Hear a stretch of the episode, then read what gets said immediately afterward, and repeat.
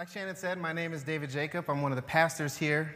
Uh, again, just want to welcome you to the South Suburban Vineyard Church. Also want to welcome anybody who's listening to us on our website or our podcast. Um, before I get into the sermon today, I want to take a little bit of time to acknowledge the uh, just the incredible, tragic, tragic loss of life in Florida this uh, earlier this week. Uh, from um, Many of you know by now a single uh, gunman entered a high school in Florida, and in, a, in, an attempt to kill as many people as he could, he tragically took the life of. Uh, sorry, I thought I had all my crying done. he tragically took the life of 17 students and teachers. And this is, it's just breaking my heart because it's not just one time. It seems to be happening over and over and over again. And I just, it's, it's getting harder and harder to handle. And I'm also thinking about like, my five year old son has to do like preparedness drills because of this. And it's this terrible, terrible thing that's happening to us as a nation. So I want to take some time to just process through this with you guys because this is important. It's important that we talk about it. Uh, it's important that we honor the people who, who, who died tragically. It's important that we talk about it so that we might, we might maybe speak up, so that we might be able to do something in the future. And so I'm not going to preach an entire sermon on this, but I do want to ask that you do three things with me. Uh, the first thing I, I want to ask is that you let your heart be troubled by this. Just as this happens over and over and over again, it could almost, it could almost be easy to just be jaded by it, right? Like it's, oh, it's just another one. It's far away. It doesn't mean anything. But I would just ask that you let your heart be troubled by this. The Bible tells us to mourn with those who mourn. And I feel like that's what we should be doing in this time. Let your heart be troubled by this. Second thing I would ask you to do is to talk about this. Talk about this with your kids, talk about this with your neighbors, but talk about it in a way that pleases your Father in heaven. I know that emotions are high I know that there are different stances and different arguments, and it just seems like everybody's yelling, some out of fear, some out of anger, and some just because they like to yell. And so I would ask that you, as believers in Jesus Christ, as representatives of the kingdom of God, that you honor God with the way that you approach this subject. It's going to be hard. It's important that we talk about this. And I'm not asking you to be quiet. That's probably the worst thing that we could do. Would you, would you speak in a way that honors your Father in heaven? And then finally, would you, would you pray? And pray again and continue to pray that our, that our nation would be healed, that the people who, who in, inflict this type of violence on other people, would, the, the, that cross section of people would just get smaller and smaller until there, there are no more. Would you pray that the people who have been devastated by this terrible tragedy, that they be healed in a miraculous way? I was also thinking about just all the other people who, who experienced this in some other place. Like this, these old wounds begin to reopen because it happened again. Would you pray for them?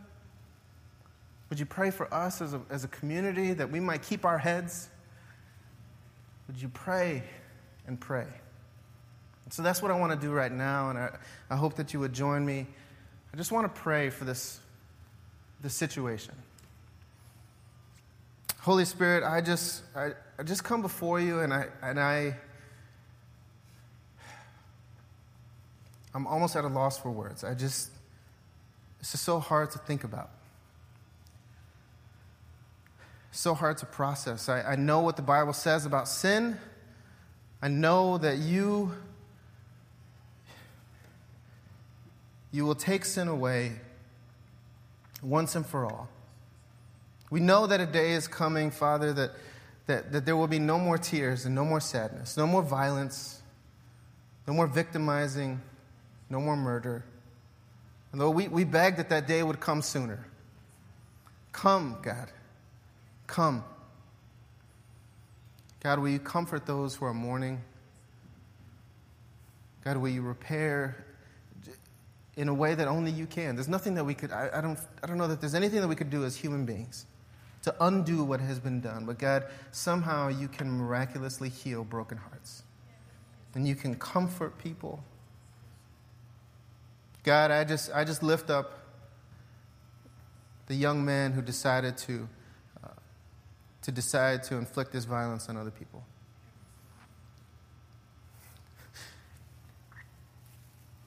God, you love him.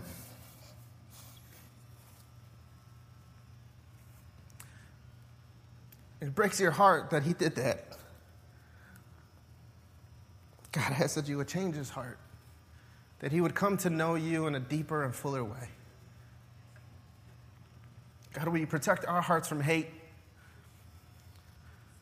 Will you help us to grieve in a way that honors you?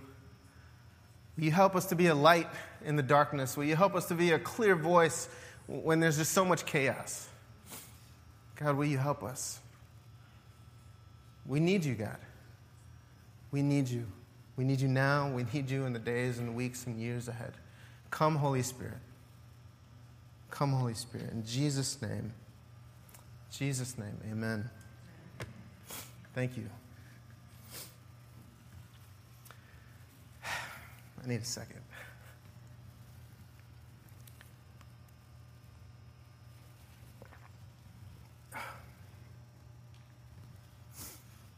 Well, if you've been around the South Suburban Vineyard Church over the last several weeks, uh, we've been pretty excited. We've been pretty excited because we feel like God is doing some pretty amazing things here in our church, right? And you've heard us talking over and over about this uh, giving campaign or this building campaign that we are uh, ramping toward called More Than We Can Imagine. Uh, we're going to keep talking about it because we're really excited about it. We feel like this is the direction that God is moving us as a community. And the, the, the building campaign or the giving campaign is designed to gather enough resources and more uh, to be able to purchase the building that we're sitting in right now. And not just uh, purchase this building, but also do renovations in the building. And to also purchase the about seven acres that, that this uh, building sits on all for an incredibly low price of about $500,000. It is, a, it's, it's almost miraculous, the, the opportunity that we have. And if you think $500,000 is a big number, I would, I would uh, ask you to consider like, like there's some homes, single family homes just down the street that are approximately about the same price. And we have an opportunity to purchase a significant amount of land, uh, nearly just ready to go building a building that we want to uh, do some work in, but a fantastic, fantastic opportunity. And so this is exciting for us. I really feel like this is a, a, a milestone moment in the history of our church. I'm also personally very excited because I feel like not only, not only do we have this opportunity to, to you know, buy a building and do some renovation, but I also personally feel like God is going to do some pretty amazing things in the people sitting in this room. And I'm even more excited about what God is going to do because I feel like, as I've been praying about this, as I've been thinking about this, I feel like, like we are going to be transformed so much so that we're going to be unrecognizable at the other end of this thing. I just feel like God is going to, uh, is going to move us to a place where we're operating in our spiritual gifts, gifts that for some of you have been dormant, gifts some, that some of you didn't even know you had. I'm excited about the, uh, uh, about the idea of like new faces coming up here to preach the good news of Jesus Christ, people stepping up into leadership. I'm excited about the expansion of not just not just you know the people sitting in this room but just like the kids ministry i just really feel like the people of god are going to be transformed in a way that is unrecognizable on the backside of that and so while it's, it's nice it's nice it's nice to get excited about a building it's nice to get excited about renovations but i am personally excited because i feel like god is doing something special in the people. In the people, the people sitting in this room. And I feel like we're, we're going to have a greater measure of influence that we've never had before in our community. We're going to have greater opportunities to bless the people around us like we've never had before. And it's just so exciting to think about that, to dream about that, and to, to just sort of imagine, imagine what that'll look like here for us. But you know, I'll tell you what, in the midst of all this exciting change and the prospect of all these, you know, things that we're dreaming about, there are some things that I feel like, or that we feel like, should never change. That is, we feel like God has called us to be a certain people in the south suburbs of Chicago, no matter what's going on with whatever, whatever building we're in, we could be out in the parking lot, we need to be the same group of people there as anywhere we are. Yes. And so we we started a series a couple weeks ago that we titled This Is Us. Uh, just really specifically talking about who we feel God has called us to be no matter what's going on around us. That God has stamped in us a certain uh, identity of who we are supposed to be in the south suburbs of Chicago. And so, as, as some of you can um, recognize this graphic uh, and the name, it comes from a hit comedy, drama, dramedy, something like that. Uh, on NBC, uh, I recognize that you know these images might be like emotional triggers for you guys. So if you guys just want to cry for a little bit, laugh, cry, just get it all out. Let's, let's get through it together, and then, you know, we'll move on together. But this apparently is a great show. I, have, I haven't seen, I've seen, I think I've seen like three minutes of it, but uh, it's a great show, right? But we, we, what we love is the name, because the name is a very powerful statement. It's a very powerful statement. And so what we're saying is listen, we're not perfect. We're not perfect. We, we don't know all the answers. But we're just, this is us. This is who God has called us to be. As we strive to do the things that God has called us to do, like this is us. As we go forward, as we just sort of walk in faith, as we mess up and we get back up and we mess up and we get back, hey, this is us. This is us. And so this is what we this is what we've been engaging in over the last couple weeks, just really just talking about this idea of like, hey, we are called to be a certain group of people uh, here in the south suburbs of Chicago. So, we started the series a couple weeks ago talking about how we as a people need to be a place, we as a church need to be a place where the healers and the sick can come together. And that is, Gino described this place as a hospital, right? And that we should be a hospital ready, ready for whoever walks in the door. Like an e- I just imagine like ER, just people just sort of being rushed in, and we're ready. We're ready to respond to whomever walks in that door, and whatever ailment, whatever bumps and bruises of life that ails them, we should be ready to respond. And as I, will be honest with you, as Gina was uh, preaching that sermon, I, I was like, I, I think I'm the sick person. Like, I, I think, like, maybe, I don't know, maybe I'm both. But I know that some of you in this room have done like spiritual, like chest compressions on me to like revive me back to like the spiritual health that I needed to be in. And I know that this community has helped me uh, recover from some things and walk, uh, walk out my healing journey toward Jesus. And I just also know that as, as I look out in the crowd, I've been had the opportunity to walk with some of you all, right? In our healing journey together. And so this is, where we, this is what we want to be. We want to be a place where the healers and the sick come together as we all walk toward Jesus. And last week, I thought Gino gave a great sermon talking about the familiar parable of the Good Samaritan just talking about how we need to be like good neighbors, excellent neighbors. Our hearts need to be moved with compassion and ready to respond to people who are in crisis. Our eyes should be ready, looking around, and, and, and ready to respond to people who, who are down and out, who are, who are broken, who are left on the side of the road, so to speak. And we should be great neighbors responding to the people around us, not just in this room, but just even in the world around us. We need to be good neighbors. So this morning, I want to talk about, uh, I, I want to build on the last couple weeks and talk about how we, as the people of God, need to welcome people well.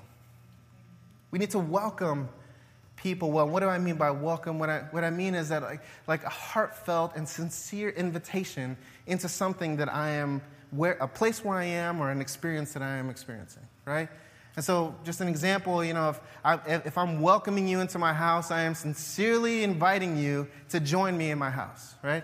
If we are welcoming people into this community of faith, we are sincerely bringing people into this community of faith, uh, and not just, not just with a, uh, not just with any platitudes or, or anything like that, but we sincerely want people to join us, right? And so we need to be able to do that, do that well. Because it's, it's one thing to respond to people who are in crisis. And I feel like, you know, I, I am part of my gifts, I guess, part of how I'm wired is I'm like ready. Hey, it's snowing. Okay, let's get the shovel. Let's go. You know, some people are hurting. Okay, let's go. We, get, we need to go there. Pray, uh, we need to go to their house. We need to pray for them. It's one thing to respond to people who are in crisis. It's another thing altogether to welcome people in who don't necessarily have a perceived uh, crisis or perceived uh, ailment that they need to be uh, coached through or, or walked alongside.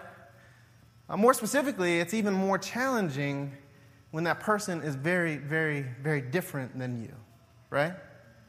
And so, how do we welcome people who are different than us? Our stated value is that we want to be a diverse church, right? So we, if we need to be, a, if we're going to be a diverse church, we had better welcome people well. We can't do one or the other. We need to welcome people well as we, as we ask for people of multi generations. And we've asked for people who are, who are hurting. We ask for people who are across the aisle, so to speak, from us. We ask for people who look different than us, who talk differently than us, who smell differently than us, who, who, who are just different in, in, in the ways that are good and sometimes in the ways that are challenging, right? And so we had better come to grips with the idea that we need to welcome people and do it well. Do it in a healthy way. Do it in a biblical, biblical way. So today I've titled today's sermon, This is Us. We are a welcoming people. We are a welcoming people. And so to work through this, we'll be reading from uh, Luke chapter 14 starting in verse 1. Uh, there's uh, plenty here in this passage, so we're really just going to camp out here. Luke chapter 14, starting in verse 1. I'd love it if you would join me there. Uh, if you would like to follow along in a Bible, like a physical Bible, there are some at the edges of your row. Uh, uh, I, I, personally engage with the Bible through my phone, and so I won't be at all offended if you pull out an electronic device and uh, look at the Bible that way. The words will also be displayed on the screen if you prefer that. So, Luke chapter 14, we'll start in verse 1. Talking about being a welcoming, welcoming people. While you're finding that, let me go ahead and pray for us this morning. Father in heaven, again, I just acknowledge that I need you. We need you. In order to do any of this well, you have to be here among us. And we could try, and we could pretend even, and we could try our best, but we won't be the people that you have called us to be without you being in our midst. So we say, Come, Holy Spirit, right now. Come, Holy Spirit. God, I ask that you would just shut the mouth of the enemy that would try to lie to us, try to distract us, try to deceive us, try to move our attention away from the things that you you, you will want to say to us today. Lord, I ask that you would rebuke any unclean spirit in this place, anything that would just try to steal the show. Come, Holy Spirit. God, I ask that we would uh, soften our hearts to the things that you have to say. I ask that your words will even go beyond what are the words that are coming out of my mouth. I ask that you would be glorified this morning. Would you put power on this message? Let it change our hearts. In Jesus' name, amen. All right, Luke chapter 14, starting in verse 1. Uh, it's a long passage, so, so bear with me. It says, One Sabbath day, Jesus went to eat dinner in the home of a leader of the Pharisees, and the people were watching him closely. There was a man there whose arms and legs were swollen. Jesus asked the Pharisees and experts in the religious law, Is it permitted in the law to heal people on the Sabbath day or not? When they refused to answer, Jesus touched the sick man and healed him and sent him away. Then he turned to them and said, Which of you doesn't work on the Sabbath? If your son or your cow falls into a pit, don't you rush to get him out? Again, they could not answer. Verse 7. When Jesus, Jesus noticed that all who had come to the dinner were trying to sit in the seats of honor near the head of the table, he gave them this advice. And I love, I love how it says advice, right? When you are invited to a wedding feast, don't sit in the seat of honor. What if someone who is more distinguished than you has also been invited? The host will come and say, Give that person your seat. Then you'll be embarrassed and you'll have to take whatever seat is left at the foot of the table. Instead, take the lowest place at the foot of the table. Then, when your host sees you, he will come and say, Friend, we have a better place for you. Then you will be honored in front of all the other guests. For those who exalt themselves will be humbled, and those who humble themselves will be exalted. Verse 12. Then he turned to the host when you put out a luncheon or a banquet, he said, don't invite your friends, your brothers, your relatives, or rich neighbors, for they will invite you back. And that will be your only reward. Instead, invite the poor, the crippled, the lame, and the blind. Then, at the resurrection of the righteous, God will reward you for inviting those who could not repay you. Verse 15 Hearing this, a man sitting at the table with Jesus exclaimed, What a blessing it will be to ex- attend a banquet in the kingdom of God. Jesus replies with this story A man prepared a great feast and sent out many invitations. When the banquet was ready, he sent his servant to tell his guests, Come, the banquet is ready. But they all began making excuses. One said, I've just bought a field and I must inspect it. Please, excuse me. Another said, I have just bought five pairs of oxen and I want to try them out. Please excuse me. Another said, I just got married, so I can't come. The servant returned and told his master what they had said. His master was furious and said, Go quickly into the streets and alleys of the town and invite the poor, the crippled, the blind, and the lame. After the servant had done this, he reported, There's still room for more. So his master said, Go into the country lanes and behind the hedges, and urge anyone you find to come, so that the house will be full. For none of those I first invited will get even the smallest taste of my banquet. Wow. Some pretty hefty words from Jesus. So, what do we see here in this passage? Well, we see uh, uh a picture of uh, what seems to be a full house. Jesus is out on the road on some ministry tour that he's doing, and he's, he's been invited to join a, a, um, a, a Pharisee or a leader of the, the religious law in that, in that particular community. And so not only is Jesus with that guy, but he's also apparently with a whole bunch of other people because like there's sick there, there's there's like his disciples are there, there's other religious leaders there, and so uh, not only is Jesus in a full house, but Jesus is doing what Jesus often does, is he's sort of like taking control of the situation and using this as a teaching moment. And so we see a few, a few things that Jesus is teaching the people uh, during this experience. And I feel like what Jesus is teaching them can really help us understand what it means to be a welcoming people. A welcoming people. And so, as I often do, as I try to process things, I often ask questions. I often ask big questions and sort of organize my thoughts in that way. So, so I'm going to organize the talk today just asking and answering three big questions about what it might look like for us to be a welcoming people. What, and, and, and also, what, what does that look like in our lives? How, how does it affect us? What, what types of things do we need to do in order to be a welcoming people? Well, the first big question, and maybe the most important question, is what are we welcoming or inviting people into? What are we actually welcoming people into? And I think this is a very important question because if we get this answer wrong, the rest of the sermon at the very least, but also just the rest of our trajectory as, as a people can often be misguided and in, headed in the wrong direction. So, what are, we, what are we supposed to be as a community of believers here at the South Suburban Vineyard Church? Believers in Jesus Christ, what should we be drawing people into? What should we be welcoming people into? I think the most succinct answer that I could come up with is that we, as believers in Jesus, should be welcoming people into a fruitful life with God. A fruitful life with God. This is the picture that we see uh, uh, in the Garden of Eden with Adam and Eve. God created humanity and He puts two uh, probably very good looking people in a, in a good looking garden, and He surrounds uh, Adam and Eve with, with bounty and fruit of all kinds. And then, and then not only that, but in uh, chapter 3, Genesis chapter 3, uh, the Bible tells us that God walked with them. God walked with them. And so it just seems like even from the very beginning, God's design for our existence as human beings is that we would be surrounded by His goodness and that He would be with us, that He would walk with us, that we would experience a fruitful life with Him.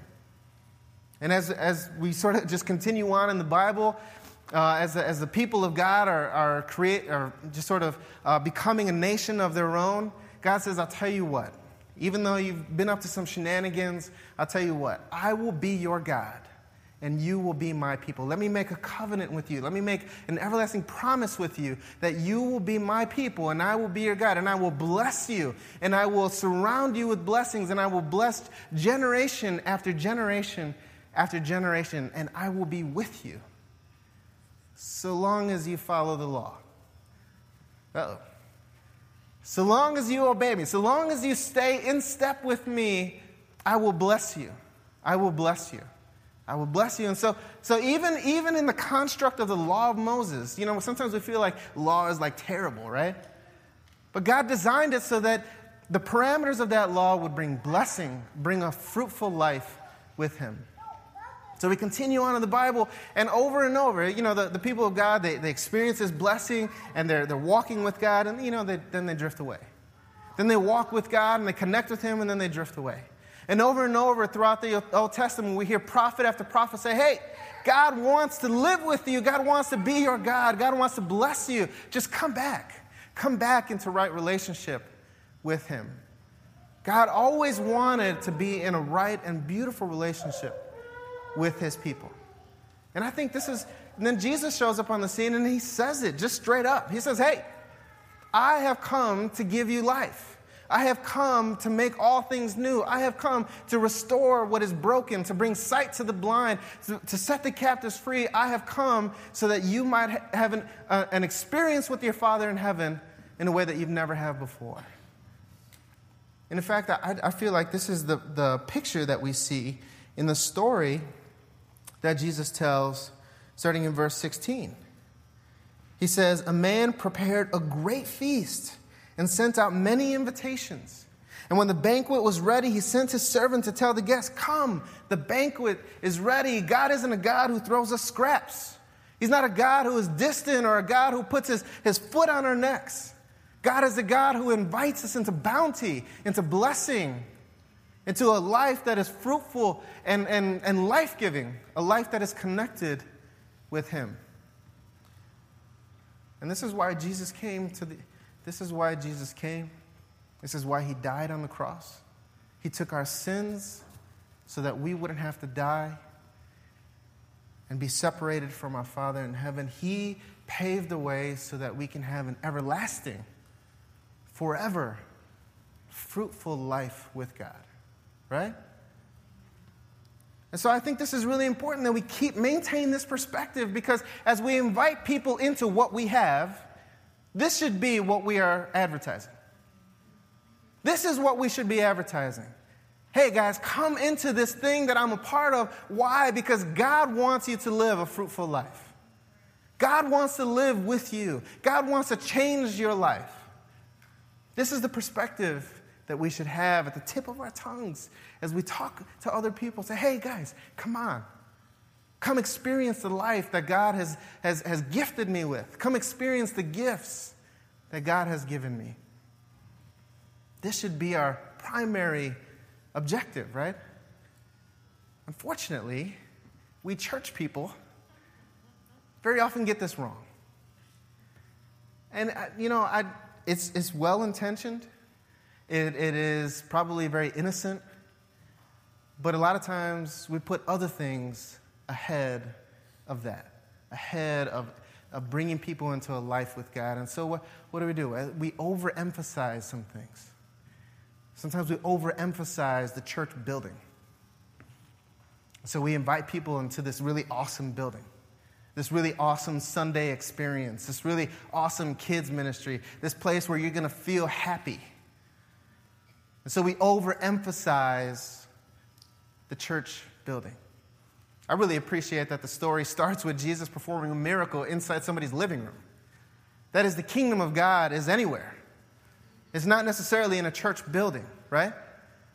Now, in the same breath, I want to say that it's okay to have a church building, right? You think like this is a counterproductive point for somebody who's trying to like help with the building campaign here. I'm not, let me be really careful about this.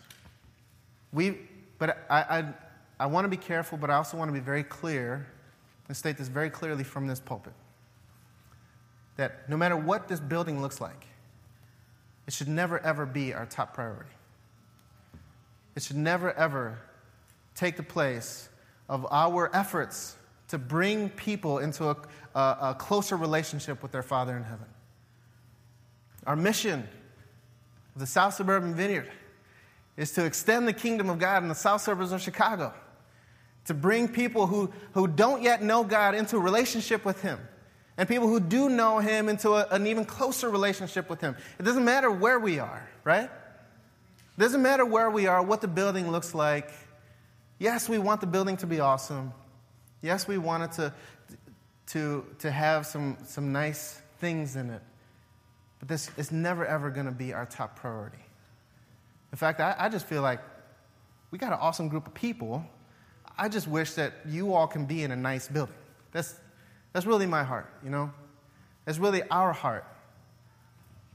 Is that we just simply want, the building wants, we're trying to match like your awesomeness.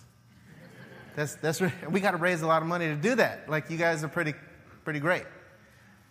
Um, but the build, you know, sometimes we do that. And and so, even as, as we launch toward a building campaign, we got to be really careful, right? Not to invite people to a building. We are inviting people into a relationship with their Father in heaven, right? Another thing that, you know, church people unwittingly do, or, or maybe purposefully do, is that they put too much emphasis on church leaders. Church leaders. And one of the things I absolutely love about Gino and Shannon is that um, sometimes they're almost embarrassed, like when you put them on the spot. And that's not, that's not anything negative about them. They're just, they're just such humble people that it's almost like to them it would be inappropriate if you raise them up too high. And I think that they have a kingdom perspective of what church leadership is all about. Jesus says, the, the, the high will be humbled, and the humbled will be exalted. But sometimes we, we say, hey, hey, why don't you come to my, my pastor's church, Pastor so and so? He's a great, great pastor. Hey, hey, come to, come to Apostle. She, she's, a, she's an awesome apostle. Come to, come to this, this, this ministry. They're, they're great. And so, you know, I've, I've been a pastor's kid my whole life. I was born into it. I've seen the inside and outside of church.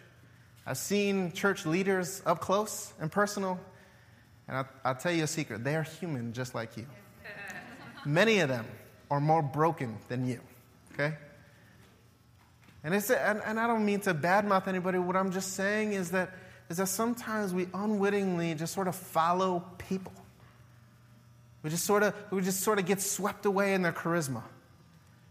And I think it's just so important to again remind us over and over as we invite people in, as we welcome people in and say, hey, come on in, that we are welcoming them to, toward a relationship with their Father in heaven, not any human being who is alive. Amen?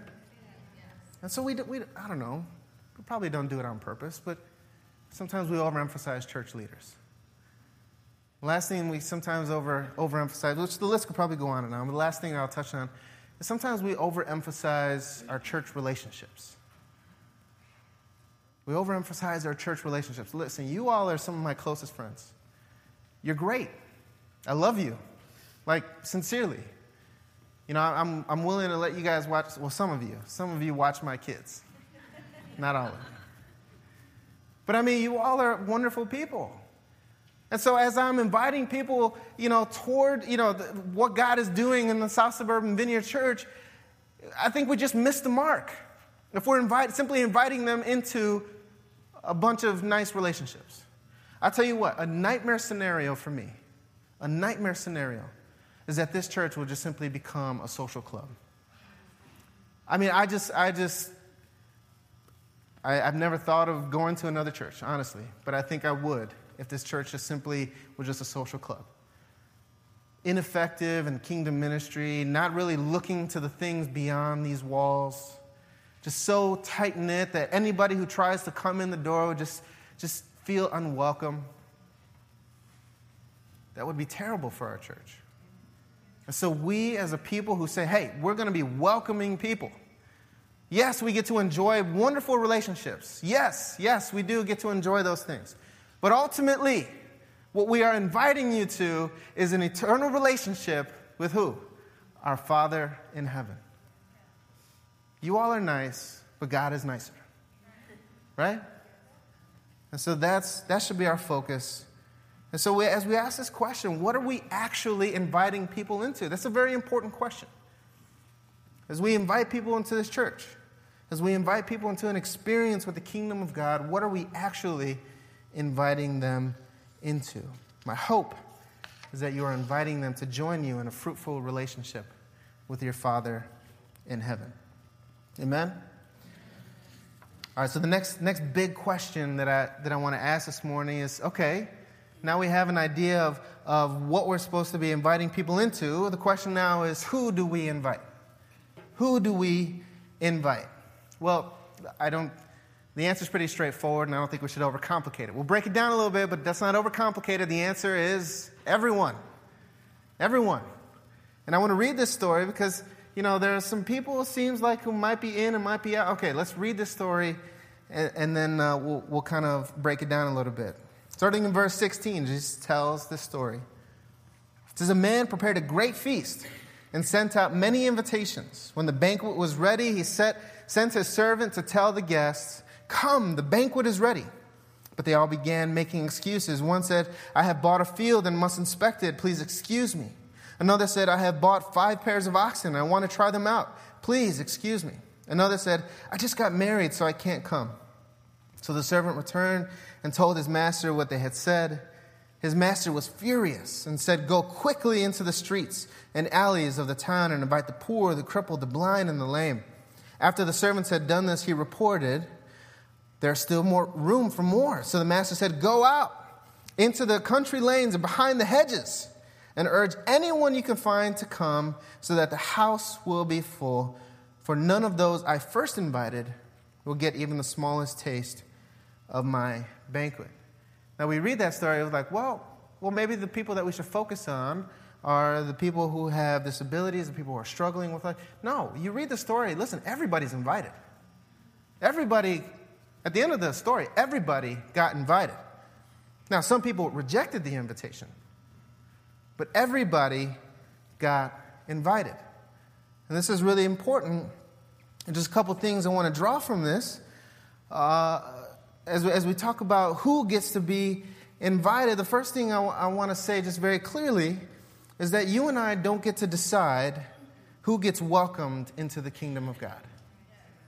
We don't get to decide who gets welcomed into the kingdom of God. And I, as I was preparing this, I realized like I think I say some version of this in just about every sermon that I preach, or at least for the last little while. Uh, but I do so because I think it's, it's important. Uh, and maybe I'm just sort of preaching to myself, but I, I very often uh, find myself to be very preference driven about what I think about, what I think about uh, who I want to do life with here at the South Suburban Vineyard Church. You know, if a, if a certain cross section of society were to find its way into the door, like I would be happy. Like I, I, am preferential about who I want to interact with. And so maybe subconsciously, I don't know, maybe overtly, I don't know, like, like I sometimes act as a gatekeeper as to who I get, who is invited into this marvelous community. And maybe I'm preaching to myself, but it, it might be the case that you all do that too. And so and so I just feel like as we look at Scripture, as we look at Jesus even in this passage, as he gets upset with people who rejected him, he still invited everybody. He still invited everybody. Everybody gets a chance to say yes or to say no. This is really, really important. And so, as we, as the South Suburban Vineyard, we as a, as a group of people, we need to be mindful. We need to be mindful about extending a hearty and sincere welcome to anybody who would want to experience life with God. You look at this passage, and I think we can also learn that even though the invitation is extended to everybody, many, many will reject it. Many will reject it. And I, I realize that that can be uh, a struggle, especially those of us who are uh, very hurt by rejection. And so, you know, to just kind of process this well, I, I want to consider the ministry of Jesus. Let me just, let me just kind of outline some of the things that Jesus did. Okay, so Jesus shows up on the scene, and he's preaching the gospel in a way that no one has ever preached before. He's healing people left and right. Here in this passage, Jesus is at a dinner party, and he like heals somebody. Everywhere he goes, he's healing people. Everywhere he goes, he's casting out demons. Everywhere he goes, he's preaching with authority. He's, he's literally changing the game in the spiritual realm. And on top of all that, if you need a cherry, if you need a cherry on top of that, he is raising people from the dead. Like, not, not like, like, oh, they fell asleep, okay, hey, just let's get them up, hey, they raised someone. No, no, no, no. Like, like, dude was buried for days. And he says, Lazarus, come out. And a dead man walked out of a tomb. Like, that's Jesus, okay? Jesus is the Son of God, and He made it plain as day, at least to us, right? And even He was rejected. Like that guy, the Son of God, came to the earth as a human being and did things that no other human had ever done. And people still rejected him. It's, it's, it's confounding. And I mean, I'd like to believe that if I lived in that, in that time, that I would, oh, yes, of course, follow Jesus. Right? But we should, we should consider this when we think about our success rate. And as we invite people into life with God, as we invite people into a life giving relationship with God, we will very likely experience rejection. In fact, it's almost it's, it's a guarantee. Rejection will probably be will probably be a significant part of the equation as we welcome people. And this and it's important to think through this because this, this can be frustrating. It can be frustrating, especially as we, as we like sincerely try to uh, walk with people. We try to heal people. We try to help people work through different things. We give our resources to them. We, we do so much for them, and then they're gone. It's like, what happened? What happened? And Jesus even says it in this passage. He says the, the guy set up a banquet, and when he was rejected, he was infuriated. And I just feel like this is, this is part of the process. And I don't, honestly, I, I don't mean to be like a Debbie Downer or whatever. I just, but it's, it's important that we process through this. That as we are a welcoming people, welcoming doesn't necessarily mean that everybody's going to come.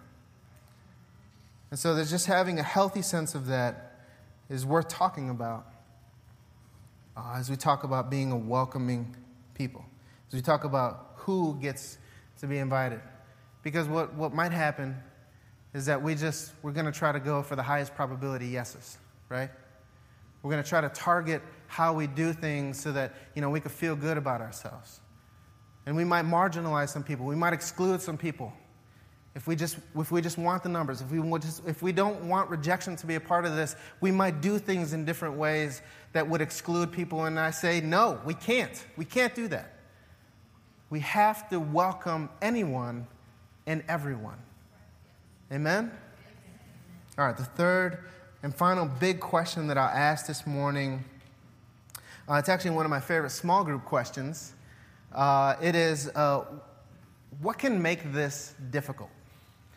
If you've been in a small group uh, that I've led, I actually say, I ask, actually ask this question a bit more forcefully. I usually say something like, Why are we failing at this? Like, why, why are we so terrible at this? Uh, and, uh, you know, so for the sake of our sermon, um, to appease you, I'll, I'll file off the edge a little bit and just say, why, why is this difficult? Why is it difficult to be a welcoming, uh, welcoming people? Well, I, I feel like there are three scenarios presented in this passage that aren't necessarily focused on welcoming people, but I feel like they, they, they allow us to draw some, some insight, some wisdom that will help us to be effective and healthy welcoming people. In all three of these scenarios, all three of these teaching moments that Jesus uh, goes through with the people around him, all of them have to do with focus. That is, what, what we might be preoccupied with in the moments where we have the opportunity to welcome people well. What's distracting us? What's pulling our attention? We have an opportunity to welcome people to, and to do it well. What might pull our attention away? What might decrease our ability to focus on the task at hand? Well, the first, the first thing is uh, we might be preoccupied with our righteousness. We might be preoccupied with our righteousness. This is what we see uh, Jesus dealing with as he engages the Pharisees. I'll read, the, I'll read the section starting in verse 1. It says, One Sabbath day, Jesus went to eat dinner in the home of a leader of the Pharisees, and the people were watching him closely.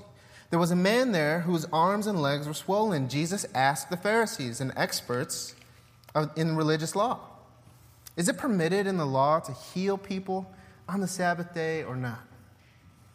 When, when they refused to answer, Jesus touched the sick man and healed him and sent him away. Then he returned to them and said, Which of you doesn't work on the Sabbath? If your son or your cow falls into a pit, don't you rush to get him out? Again, they could not answer. And so here we have this kingdom moment, right? Jesus has the opportunity to heal this person, to bring the kingdom of God, to maybe restore this man's life and well being, and perhaps restore him in society. And uh, I mean, who knows the implications of, of his healing? Jesus has the opportunity to do this. And while Jesus is a no brainer that he should be healed, the Pharisees are struggling with this. They're wondering how can I keep to the law and still love people? How can I maintain my righteousness and still follow Jesus? Maybe. You know, I'm, I'm reading into it a little bit. But they're struggling with this. They don't answer, right? They're not being combative. They're not, you know, they're not trying to argue with Jesus. I mean, it just seems like they're really struggling with their desire to keep the law. And so sometimes I feel like we villainize like the Pharisees or the religious leaders. Like, like, especially, I, will just say in this circumstance, sometimes they're just jerks. Sometimes they're just nagging after Jesus and they're just picking a fight. But these, it just seems like these guys, they're interested in Jesus. They have him in his home. He has him in his home. And he's, and he's confounded by this guy who says he's the Jewish Messiah, but seemingly breaking Jewish law. And before you say, oh, you know, those guys, they take the law, they get carried away, and, you know, they're just, you know, they're just so uptight. Well, n- not quite, all right? Uh, in, in Numbers chapter 15, the Old Testament book of Numbers, there's a story of a guy who uh, picks up wood on the Sabbath day. And the other men in the community take him to Moses, and Moses says, Hey, God, what am I supposed to, what am I supposed to do with this guy? And what does God tell Moses? That guy has to die. And so the people of the, the people of the community were uh, like took the guy to the outside of the town and they like stoned him. And so, I mean, you can imagine every moment after that, it's like, whoa, we better not do anything. If we breathe too hard on the Sabbath, we might die. Like there are serious consequences. And so, so let's not villainize the Pharisees for trying to maintain the law. They're struggling to maintain their righteousness and still be a welcoming people and still be a, a people who might extend the goodness of God. And so I, I read this and I just feel like, like, man, as we as we are called to be welcoming people, people who extend the kingdom of God to anybody and everybody, we're probably going to encounter situations like this. Where we have to wrestle through maybe some, some moral ambiguity. Sometimes it's not so ambiguous.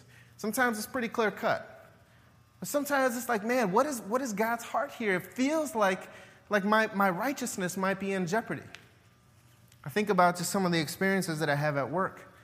Just sitting around a table with a, with a bunch of iron workers. And I, I, don't know if any of you have had that experience, but listen, they don't tell, they, they tell stories that aren't for, you know, tender ears.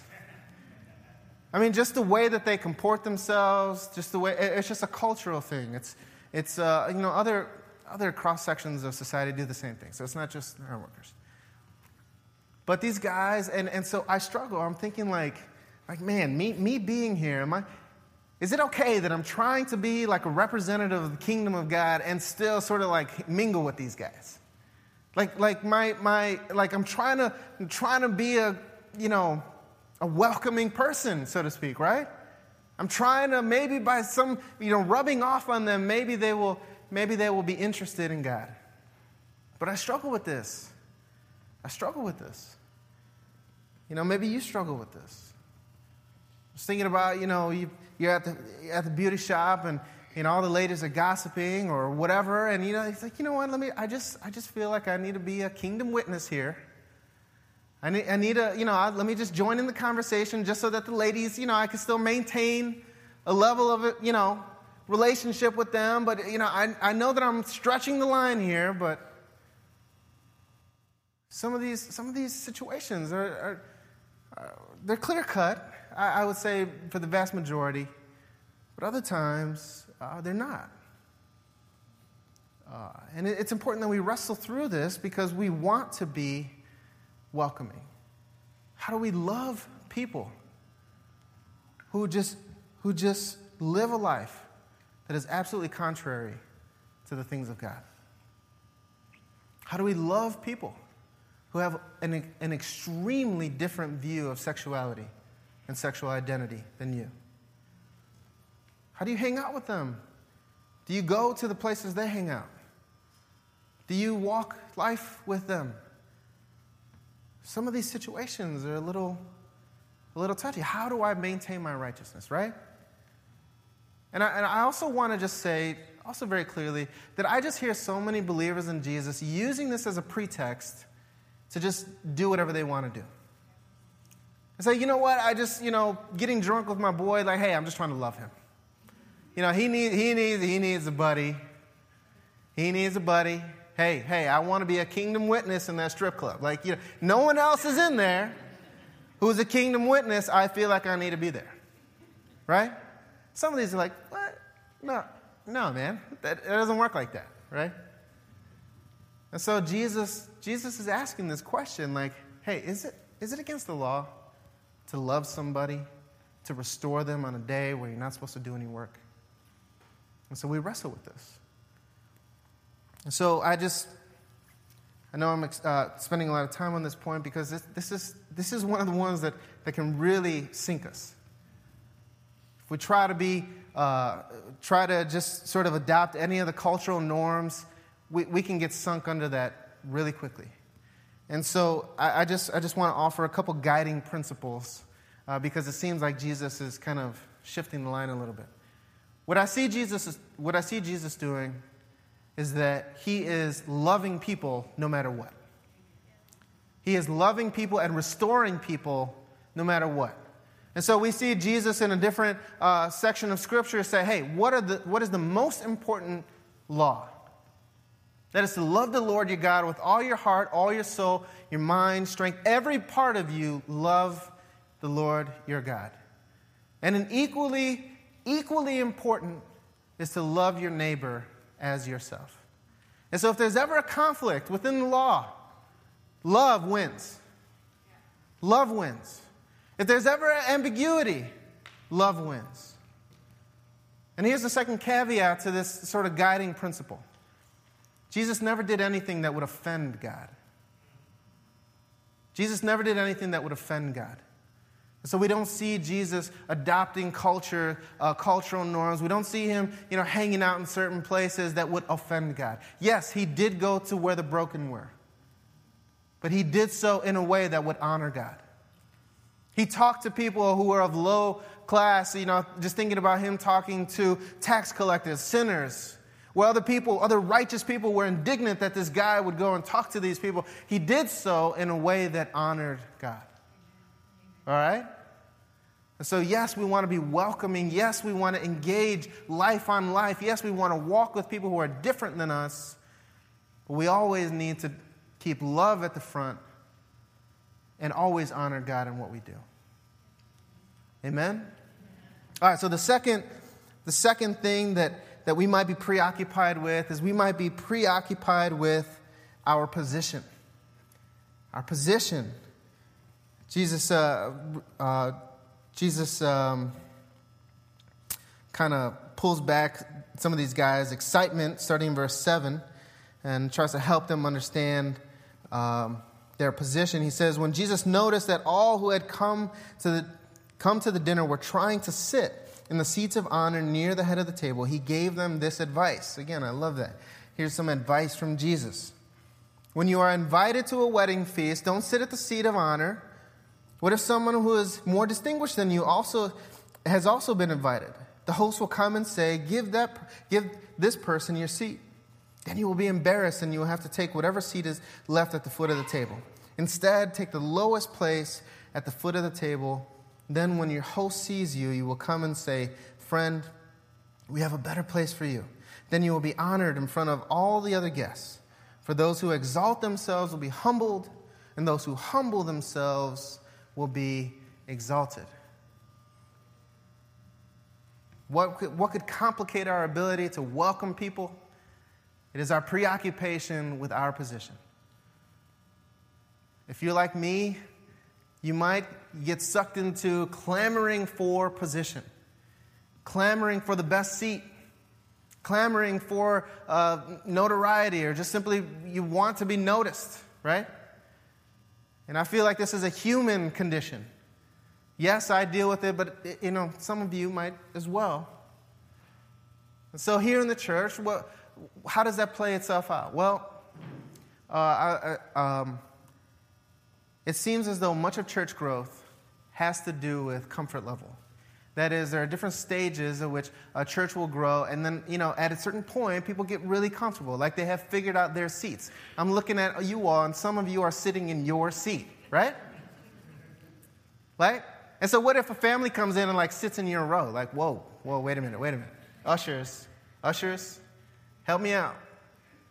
And so, that's a silly example, but I mean, what if somebody else comes in who, who's a little bit better of a singer than you?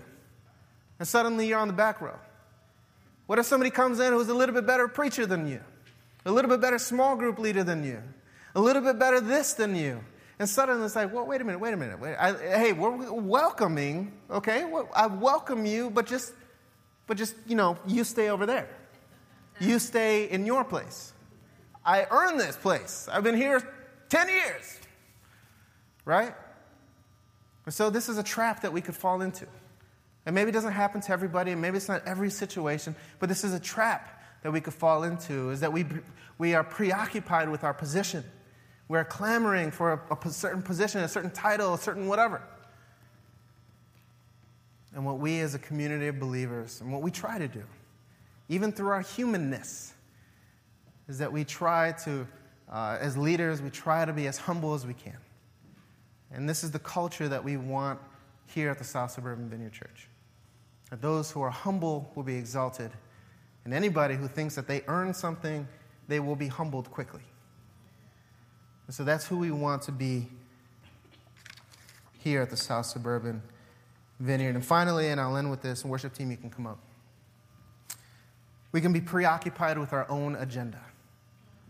Preoccupied with our own agenda. Quite frankly, that's just simply called sin okay? You ever want a definition for sin? It's just simply you doing what you want to do when you want to do it. And so that we read this it, within the context of the, the story that Jesus is telling. He says, A man prepared a great feast. And it just seems like the people who invited him says, says Hey, I can't come. I got this other thing going on. God is calling you into a life with him. God is calling you to his banqueting table. You're like, eh, I, I, don't know if I don't know if I if I can swing that. And so, what does that look like in our context? What does that look like as a community of believers? Well, it looks like you know God calling us to, to, to do things out in the community, and you know, you're like, well, you know, I just I don't, I don't feel like doing that. I don't really feel like helping seniors out of their houses. Uh, you know, I just restoration ministry. You know that, that they're great ministry. I just I don't know. I just don't feel like it. Saturdays are my days. And of course, the list can go on and on and on. And so, as we welcome people, as we, as we try to help people engage with the living God, we have to lay down our agendas. We have to. It's hard to disciple somebody and still maintain your regular routine of life. There's got to be some sacrifice. It's hard to bring people along into a life giving relationship with their Father in heaven and still do absolutely everything on your schedule. You're going to have to give up some shows. You're going to have to give up some of your, your regular routine. You might even need to give up a little bit of your family time. There's some sacrifices that you need to make in order to be a welcoming people. Amen? All right, so how do we put this all together real quick? Listen, God wants a life with us that is more than we can imagine. A life that is uh, fruitful, is a life engaged with Him, a life that is empowered by His Spirit, a life that Jesus Christ died for. He wants that for us. Not only does He want that for us, but He wants us to extend that to the people around us. He wants us to welcome people into this community of believers, into this, you know, just sort of church, the church that I'm looking at right now. He wants more people. Not so that we can be a social club, not so that we can, you know, just, just have a nice building and have a nice coffee and have a nice Sunday experience. He wants it so that the kingdom of God will extend further. And as more people come in, then the kingdom of God will extend further. And more, and then the kingdom of God will extend further.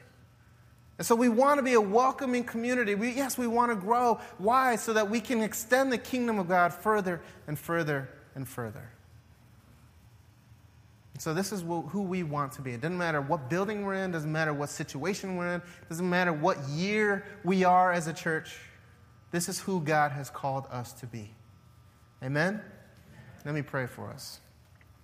Father in heaven, I, I just, I, I realize that just about everything that I said is really hard. It's really hard apart from you. It's really hard apart from your spirit. Uh, Father, I ask, that, I ask that you would empower us. I ask that you would guide us. I ask that you would speak to us. I ask that you would help us to do the things that you've called us to do. So, God, I say, come, come now, come in this moment.